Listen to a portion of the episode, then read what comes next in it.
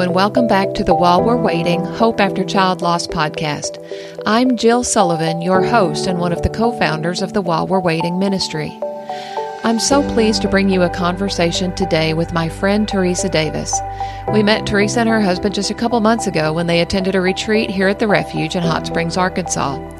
We had such a great conversation the other day, it ended up going well past our typical podcast length, so I've decided to share it over two episodes. I hope you'll listen in today to hear about Teresa's son Andrew and the incident that took him home to heaven in the fall of 2018. After his death, Teresa, who has known and loved the Lord for many years, went to a very dark place from which she thought she might never recover. Listen in to hear how God led her to lament through the first 37 chapters of Job and then met her there in the darkness. Then come back next week as we discuss her new devotional book, Finding Hope and Healing in the Midst of Grief. Thanks again for joining us today. Here's the first half of our conversation. Hi, Teresa. Thank you so much for joining me on the podcast today. Thank you, Jill. I am just honored to be here with you today. Good. I have been looking forward to this all day. So, I always like to get started by giving my guests an opportunity to tell a little bit about themselves. Uh, tell us where you're from and what life is like for you there. Well, I live in southern Indiana. So, if you are familiar with the Kentucky Derby, we are just just on the other side of the river, so to speak, literally right across the Ohio in Sellersburg, Indiana. Okay. So that's where Tony and I live now. Um, I'm from a little town called uh, Lanesville, Indiana, and my husband's from Brandenburg, Kentucky. And uh, we met uh, when he had he and his family had moved to Corydon when I was still in high school. So, um, but we have lived here for about 21 years here in Sellersburg. And um, we live within just a few miles of our church, which is really awesome because when we lived out in the country, uh, we drove about 20, 25 minutes to church. So it makes serving so much more um, uh, ready, you know, just on the spot. You know, you can be there, and that's exactly. that's a huge blessing to be that close to our our church. But mm-hmm. Tony, I've been married for 38 years. Uh, we have two children. Um, Andrew was born in 1986, and Sarah was born in 1987. So they were really close to one another. Yeah. Um, they both married, both in the same year, which you know people don't really know that. Andrew and Erica married in January of 2012 and uh, Sarah and her husband Daniel married in June of 2012. Wow, that so was a busy... within six months of each other. six months, yes. Very busy year that 2012. Um, and we have four grandchildren, which are the apple of our eyes. So we have uh, Sarah and Daniel have uh, Emma and Sadie. They're seven and two and a half. And then uh, Andrew and Erica have two as well. Uh, Jack is six, and Sophie is four and a half. So um, we love, uh, we spend a lot of time together as a family. Um, we, we still live close to one another and we feel very blessed for to be able to have that interaction. We have, we spend most Sundays together, which is a nice. huge blessing because we all make it a priority. And as much as we can, we are together on Sundays. And if we can't do it on Sundays, we try to do it another day of the week. Um, it's just something that we've committed to, and we've kept kept that commitment to one another. Um, Tony and I are self-employed. Well, uh, we have a business that we run out of our home, and I work in that business. But I'm also an RN. I've been a nurse for 38 years, and I was 30 of those years was in a hospital. Uh, and the last seven years, I work in an endoscopy center where I have a little bit more flexible schedule that works well with our business um, I have a little bit more freedom there uh, with our hours. We like to travel. Tony and I have kind of committed to try to, since we're empty nesters, you know, we try to do something for ourselves. You know, the goal is once a month just to do something fun. You know, when you're self-employed, you you don't have near as much free time um, as you would like. Right. Uh, so we try to commit to doing something fun. We love to go to the beach. In fact, we just got back from a beach vacation, which was wonderful. Um, so we like to travel. And we also, we're both very involved uh, in ministries at church. My husband has been involved with middle school kids since um, he was, I guess, for about 20, 22 years. It's kind of his calling. And he's 64. So it's not, wow. uh, he, they call him the, you know, the old guy. So it's something he loves. And um, I've been well, involved in special ministry to middle school kids. well, and you know, it's his heart. He, he, his middle school years were rough. And so I think he's, he's just, and they love him. It's the crazy thing. He's 64. He, he talks about it all the time. Um, you know, he here he is 64 years old he don't know the music he don't know the shows he as far as being a part of what they do socially but his connection with them is so much deeper than that that oh sure they don't even notice it it's it's really quite unique um, the lord has used him through his work at the church he's had several young men that he had through middle school years actually go into ministry uh, so we've seen the reap the rewards of of his devotion, which has been um, such a blessing for him in his life, and to see that happen, you know, words can't yes. really describe when you see that. Yeah. Um, and I've been in, uh, very involved in women's ministry throughout the years. I've, I've facilitated Bible studies for a decade and worked with women and prayed over women and counseled women and uh, was just a huge calling on my life that um, our church kind of did a shift a few years ago and they kind of done away with meeting as a big women's group. You know, they wanted everybody to move more into the small groups. Um, so it kind of changed the dynamics a little bit of our women's ministry. Um, but that is something that has always been a part of my heart is teaching the Word of God. Absolutely. Yeah, I could see where you would be very good at that from just a little bit I've gotten to know you. Now, you mentioned you have two kids. You told us a little bit about Sarah and her family. Now, tell us about Andrew. What was he like? Andrew was that kid that you would see outside uh, in his cowboy boots and no shirt, uh, brown as a button, cotton top, running around playing. That that was his. Uh, that's what he loved to do was to be outside, and even in through his adulthood. He was an avid outdoorsman, but it started when he was such a little guy. I have so many pictures of him running around, uh, you know, with gun holsters over the top of his shorts and then his little cowboy boots and a cowboy hat, but no shirt, you know. Uh-huh. Um, he just, he loved being uh, outside. And we were we were out in the on the outskirts kind of pretty much in the country really. We had six acres at that time. So it's plenty of place for him to roam and play. Um, him and his sister were best friends because there was, you know, just a, you know, 15 months between them. And because we lived in the country, there there were no neighbors, so it right. was each uh-huh. each other, right? So sure. the, the the bond that they shared was tight from a very early age, just because they spent so much time together. And you know, back in those days, it's a little bit different than it is today. And most most of our interaction took place at church. Um, there wasn't a whole lot of interaction with other kids and other families except at school. So sure. in the summers, you know, they they had each other. It was it would be funny because you she she's a teacher, and she would love to play school. So she would they would make a, a deal that if he would sit in her classroom, you know, in his shorts and boots and cowboy hat, and let her teach him that then she would in turn play what he wanted, cowboys and Indians, right. uh-huh, you know, uh-huh. when it uh-huh. was over. So that's sure. that just kind of paints the picture of the kind of childhood uh, yes. that he had because he loved he loved the outdoors.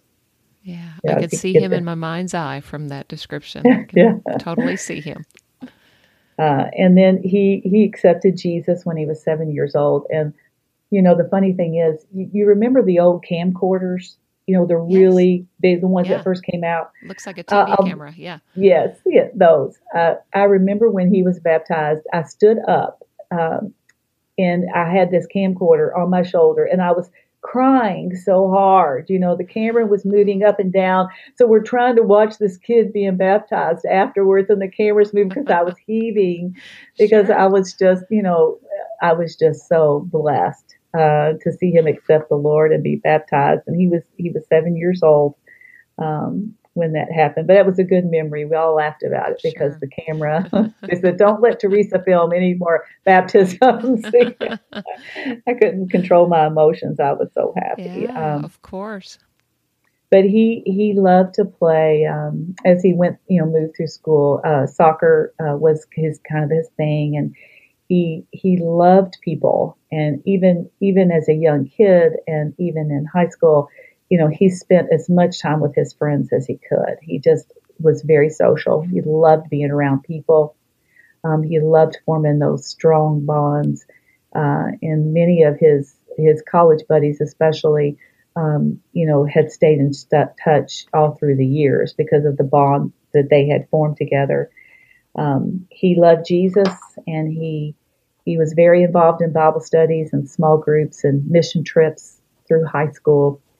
And he, he got the bug to fly. Andrew was a pilot, and when he was 13, he he became very interested in in planes and wanting to fly and we took him out to one of the local airports and let him do one of those beginner flights. Um, and he, he was hooked. I mean, I've never seen a kid more focused. He never wavered. Now, this was 13. Um, we were we were blessed at the church that we had at the time. There were a lot of UPS pilots that attended that church, and one of them kind of took him under his wing and kind of even at that age and you know kind of just um, kind of mentored him along to shape him give him an idea of what you know being a pilot was all about. And he never wavered from that. In in high school um, he got his private pilot certificate at the local airport here clark county airport before he went off to college uh, and, he, and he pursued that degree college as well at indiana state um, he double majored in professional aviation and aviation administration. So it was Wow. Yeah. like the all love of his- aviation. all aviation, all the way. Um, and then after college, he stayed uh, on campus there and flight instructed. You know, when you become a pilot, it's all about the time. It's all about the hours on the plane. That's what it's all about. So he flight instructed there, and then he um, he moved to Arizona. His dad and I packed him up, and his dad and him drove a trailer all the way to Phoenix, Arizona, and he was a flight instructor there at a flight academy for just a few short months. It was about six months because he got so homesick. Uh, he had just met his just met his bride to be before he left for this trip, and so he, you know, at first, you know, going to Arizona sounded great until he had this crush on this little gal Sure. who, who became his wife. But Yeah. um, you know, never underestimate the power of love because when he he came home for Christmas, now he had only been there since summer. He came home for Christmas. He had a job before he went back uh, to Arizona. So he went back and gave his two weeks notice and came, came back toward came back to Indiana.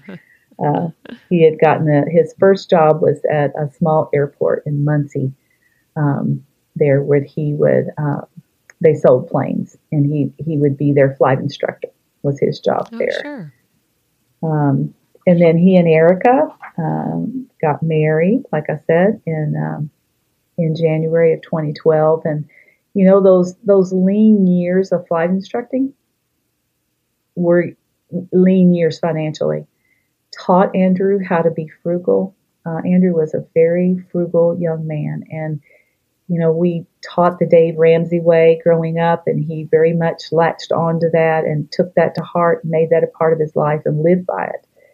And those frugal years really taught him how to manage man, manage money, um, which you need when you know when you're a young pilot and you're trying to make a go of it, and you've got a family Sure. to take care of.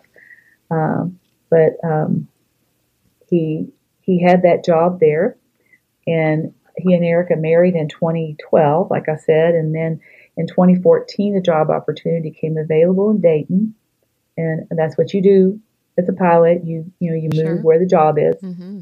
Mm-hmm. and um, they were there. Their first child was born there. Er- uh, Andrew and Erica had their first child, a son, Jack, in 2015. They had moved there in 14 and had Jack in 2015. And Andrew there was nothing he was more proud of than being a father.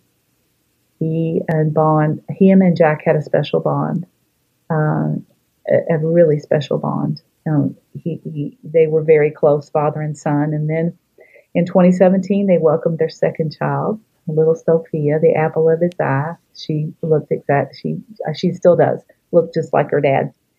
Uh, and then and then in 2017, he called me and he said, "Mom," he said, um, "I got a job interview in Jeffersonville, which is a small little town close to us." He said, "Now don't get your hopes up uh, because Andrew is, you know, is a son, and when he moved away, he moved away. Even in college, he barely came home in the summers because he did a lot of mission work in the summers. So he he had never lived close since he went away to college. So you sure. know, telling me not to get excited, you know, was uh, not possible. So he said it's right. just an interview. He said I just I wanted you and Dad to know about it so you guys could pray. Um, so we did, and he got the job, and they Wonderful. moved home. Then February of um, 2017, they came. Or excuse me, uh, February of 2018, they moved home and lived in Jeffersonville, not far from us. Um, and his his goal was to be a UPS pilot, and that was his goal from the get go. And so he was. Uh, I mentioned that mentor uh, that he had, and um, he stayed with Andrew. His name was Eric, and he has stayed with Andrew um, all the way from that very young, tender age through high school when he was getting his private license, through college, and then once again, uh, he he was here to mentor Andrew into this next step of, of applying to UPS. So he was in the process of doing that um, when they came home. I love that that he was such a um, so dedicated to knowing what he wanted to be when he grew up, and he never wavered from that. There, you don't see very many young people like that these days, but uh, God had clearly called him, and he was fulfilling his call. Sounds like. Yes, he heard it and never wavered. Yeah. So let's go back now to the fall of 2018. Uh, life was good for your family. Andrew and Erica were living nearby now, like you said. You had just celebrated Thanksgiving that year. You were working on some home improvement projects, and then you received a phone call. Uh, talk about that day and the events that followed. Um, well, you, you said it perfectly, uh, Jill. I mean, life was, uh, I was living the dream. You know, our, our daughter had lived close to us, and we had had that wonderful relationship with her, living living close and doing life. And now we were getting to do that with Andrew and Erica. And um, I was on my hands and knees, and I was cleaning up from some painting that had been done, and I heard my phone ring, and I, I got up to go answer it, and, and it was Erica, which usually, you know, we texted a lot. We didn't necessarily talk by phone. Um, so I picked it up because she had, um, she was in Chicago and she had, her parents lived there and she had gone there for her nephew's birthday. Um, so she had, was waiting for Andrew. He had uh, flown out that morning to take his, um, the president of his company and his vice president to a meeting, and they were going to meet up in Chicago. And he had flown out of Clark County Airport here uh, close to us. And so I picked up the phone and I said, Hey, Erica, and she was she was crying and I immediately knew something was wrong. And I said, What's wrong? You know, in my mind, I'm, I'm racing through my mind that something had happened to one of the children. Sure. Um, and she said, Teresa, she said, Andrew's plane never made it to Chicago. And I asked her to repeat it. I said, Well, what do you mean didn't make it to Chicago? You know, in my mind, I'm just, I'm like, what? I'm trying to figure out what exactly that means. And she said, Mike said, call, call Andrew's parents. And Mike was one of Andrew's coworkers that they um, um, both worked together for the same company. And Mike had called her and she was waiting at Chicago Midway Airport in the cell phone lot, waiting for the call from Andrew that he had landed when she got the call from Mike.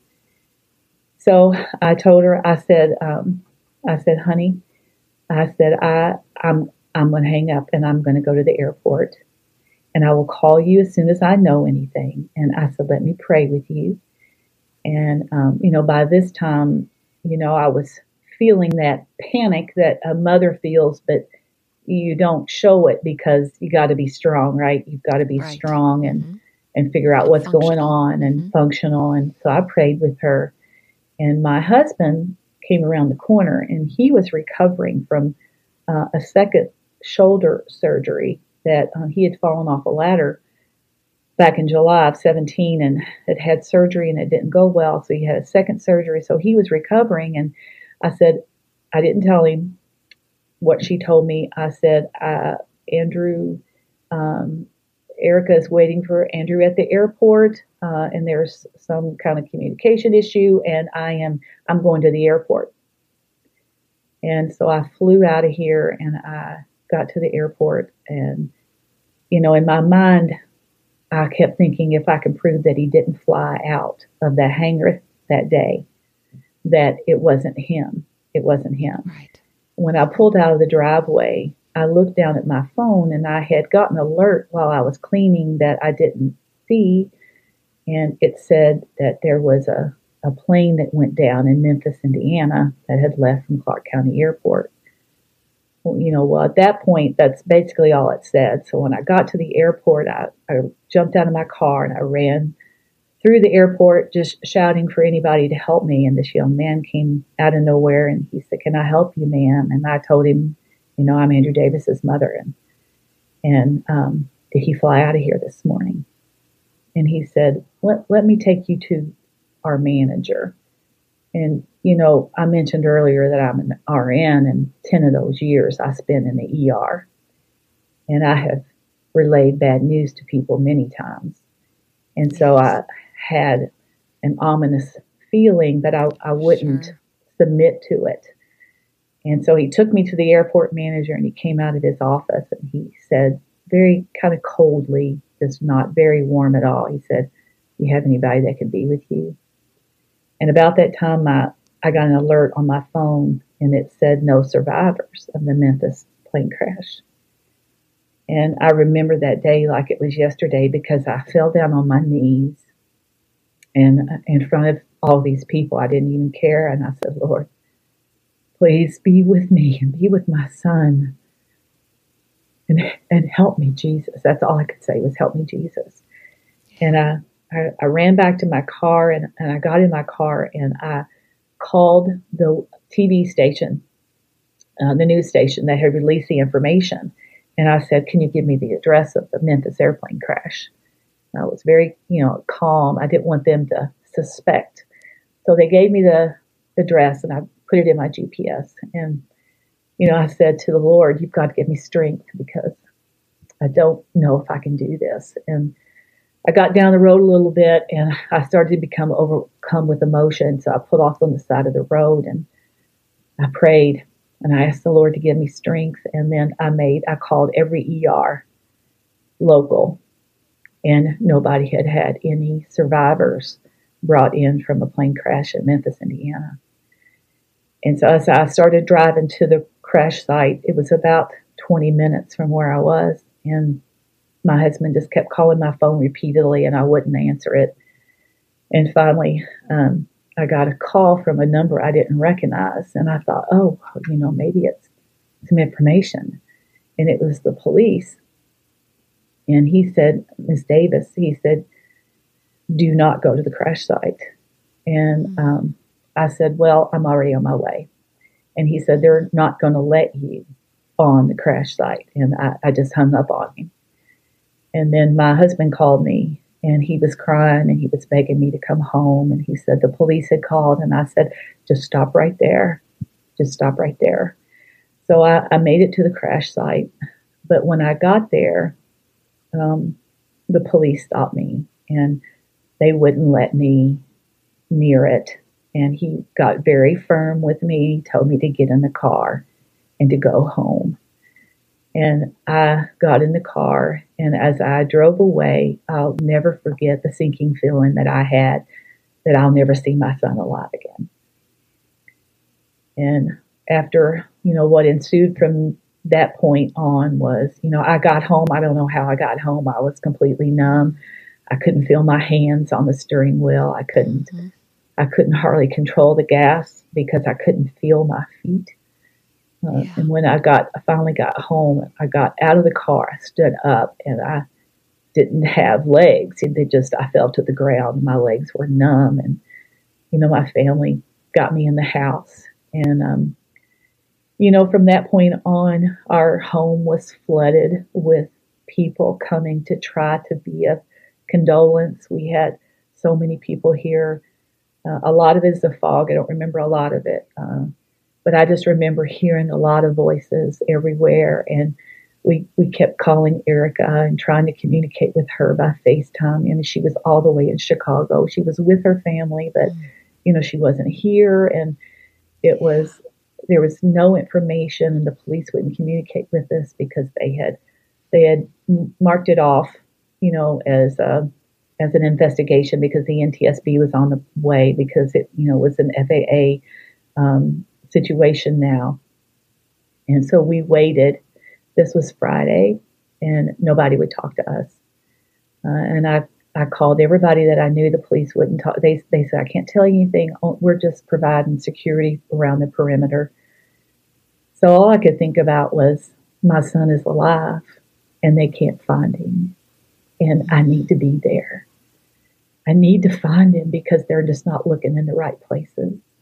Yeah. And I felt like the longer the hours went, the less chance he had of survival because they couldn't find his body. And finally, uh, I called. I don't even know how I got a hold of the coroner. I, I, remember I called so many places, and the lady said, "Call this number," and I did, and it was the coroner. I left a message.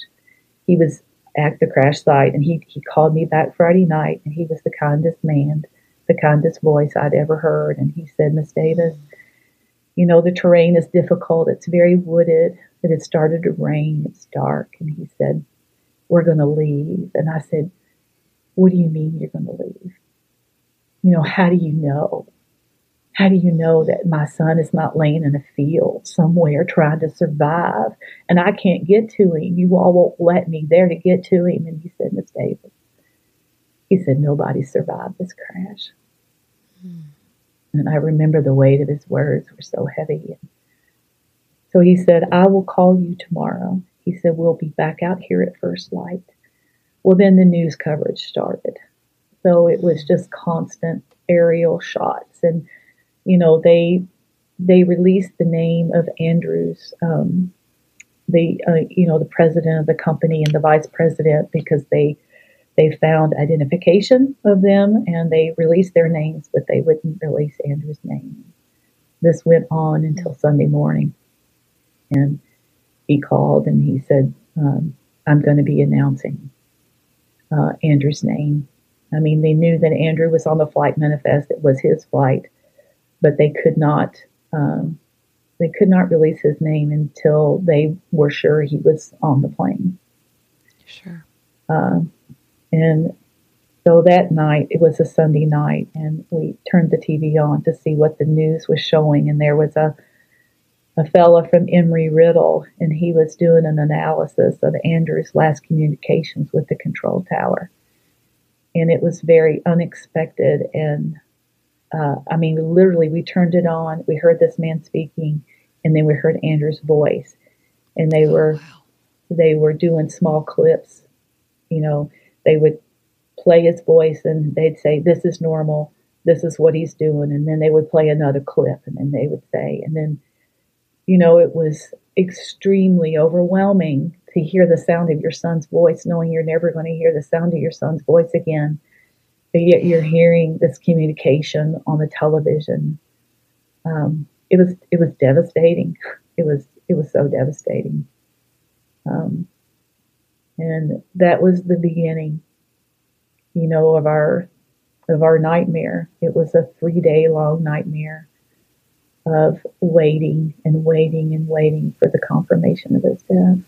So, at what point did they did they finally acknowledge his death?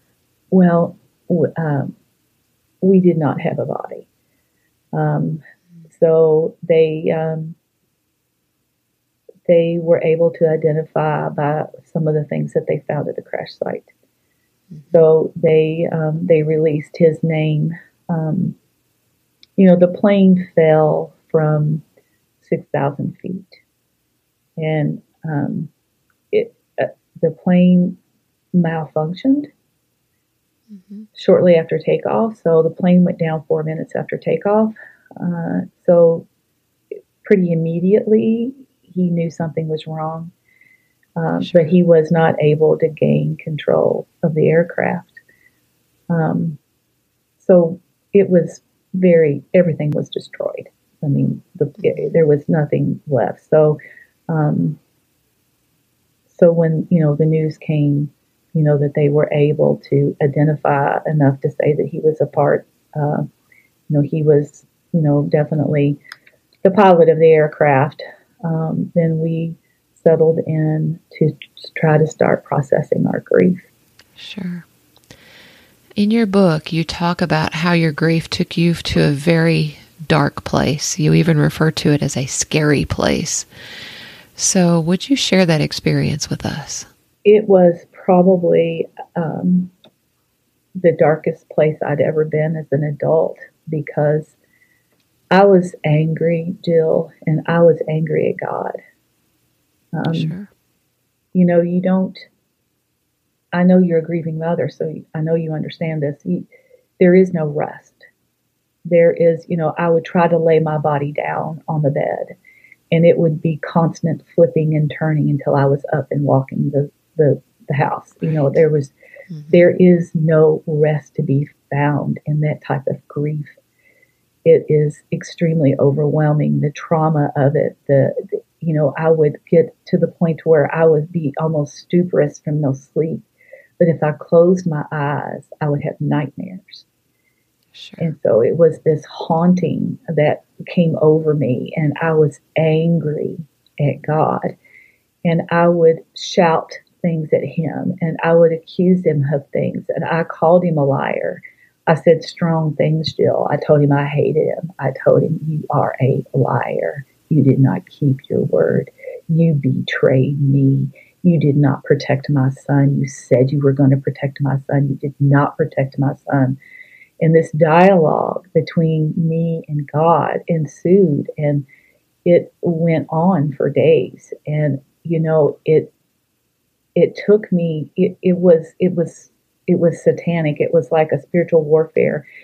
And it took me to a very dangerous place that I did not feel God's presence. For the first time in my adult life, I did not feel God's presence. It felt cold. It was a scary place. And one night, you know, I got so hung up on the fact that he did not protect Andrew and he could have protected Andrew. And I was mm-hmm. accusing him that his protection was false. And one night, when I drifted off in that slumber, I had a nightmare, and I could see myself driving in a on, in a car. The car didn't have a roof; it was just me. I could see the back of me, and I could see myself from up above. And I, this car was going down the road, and I was driving. And out of nowhere, these really big, dark, huge arms and hands came down to snatch me out of that car. And it was the realest nightmare I'd ever had because I felt those hands touch me. And the fear that overcame me in that moment was the scariest fear I've ever had because it was demonic. And I felt immediately the Holy Spirit rescue me. And I sat up in bed, and those hands were immediately taken off of me, and I was safe. And he said to me in my spirit, I have never left you or forsaken you, and I am with you always. And he told me without my protection, things would be much different. And it was a warning in a sense that God was, he was comforting me by telling me, Oh, yes, I am protecting you and the ones you love. But it was also a warning. And I, I was the most terrified that I had ever been in my spiritual walk. And I called, this is why community Jill is so important because had I not had believing prayer warrior sisters that I had spent much time in the Word with, they loved me.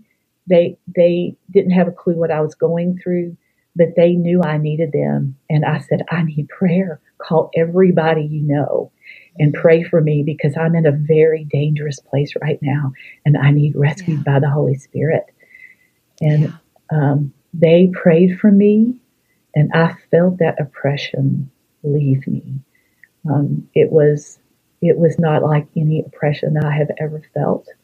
I, I, I literally felt like I had gone to Hades in my grief because I was so wrought with grief. If you know, in the scripture, you know, it it, it talks about how they would rip their clothes, and mm-hmm. I understood that as you do too. You know, I wanted to just rip my chest open. There was just no relief from the grief and the heaviness and the pressure, and I wanted somebody to blame. I wanted to hold God responsible. And that's just what Satan does. And he twists things and he makes us believe lies. He, he presents that opportunity. And because I was so desperate to have an answer to why this happened, I was so ready to place that blame on God. And he was cheering me on until the Holy Spirit, you know, thank God for the Holy Spirit because he came to me and he said, Oh, yes, I am protecting you. And he showed me what it would be like if he wasn't protecting me. Yeah. Yeah. Well, and you've talked about in your in your book, you talk about the difference between physical protection and spiritual protection. You want to talk about that a little bit? Yes, um, that was my biggest hangup. Uh, when you know our kids were little, we started every day with devotion. The Word of God was taught in our house from the moment they were born till the moment they walked out. Uh, there was never a moment that the word of God was not proclaimed, preached, um, you know, prayed. It was just, I felt so cheated that I felt like God didn't keep his end of the bargain. And right. because I was convinced that his word promised physical protection. When I got to a place, uh, and it took a while, and I got to a place when I could start searching the scriptures, he, he revealed to me in Second Corinthians, uh, chapter 1, verse 22, it tells us clearly that we are sealed with a promise. That when we are filled with the Holy Spirit, His seal is on us and we belong to Him. And our salvation and our eternity and our security in Jesus is guaranteed. What He's taught me in my quest for answers is that physical protection is given in God's sovereignty. Mm-hmm. I don't understand that. I don't claim to understand it. I, I, probably won't understand it until I'm sitting in front of Jesus. That that protection, because I have searched the Word, and I could we could spend a long time, and I could tell you every story, every biblical story that I have searched where God rescued and God did not rescue mm-hmm. in people who were serving Him. It is based on God's sovereignty. And yes. I had to learn that. He had to show me that compassionately through digging through the scriptures that that protection comes in God's sovereignty. And I may not understand it because God holds some things in the secret place. There are some That's things right. that we will not be revealed to us while we're still on this earth. That's right. Deuteronomy 29 29. It's one of those, the secret things belong to the Lord. There are things hidden that we will not know. Mm-hmm. Yeah, but I love that, that designation you make or that differentiation you make between physical protection and spiritual protection because I think so many of us think that we're kind of owed that physical protection. But like you said, that falls under the sovereignty of God. But that spiritual protection, that's the promise. And that's what we can depend on. And um, I just think that's important for us to, to understand or to, to know as grieving parents. Um, at the retreat that you attended earlier this summer, you talked about how you, and I think maybe it was you and Tony, were listening to the book of Job on your Bible app. And you listen through chapters 1 through 37. 37. through 37. Mm-hmm. 1 through 37 over and over and over again. Um, talk about that. Well, I, am not sure, you know, everybody's grief journey is very differently. Uh, yes. And, you know, I, I've had people say to me, not directly, but implied, that it was wrong of me to question God. But, you know, in my experience, and we can talk about this a little later, but the questioning of God is what has brought me to an intimacy that I would have not known any other way. And what was happening that day, oh, well, a period of time, I could not pray. I could not read his word. I just couldn't do it. Mm-hmm. But I could listen and I wanted answers. And so went straight to the book of Job and I would hit that play button and I would listen to the whole book. I would listen to the whole book. I would listen to it over and over and over. And I don't know what I thought I was doing. You know, some of it I think I heard and some of it I didn't. But I would just I would just sit down when I when I I would just I can't even tell you how many times I did it.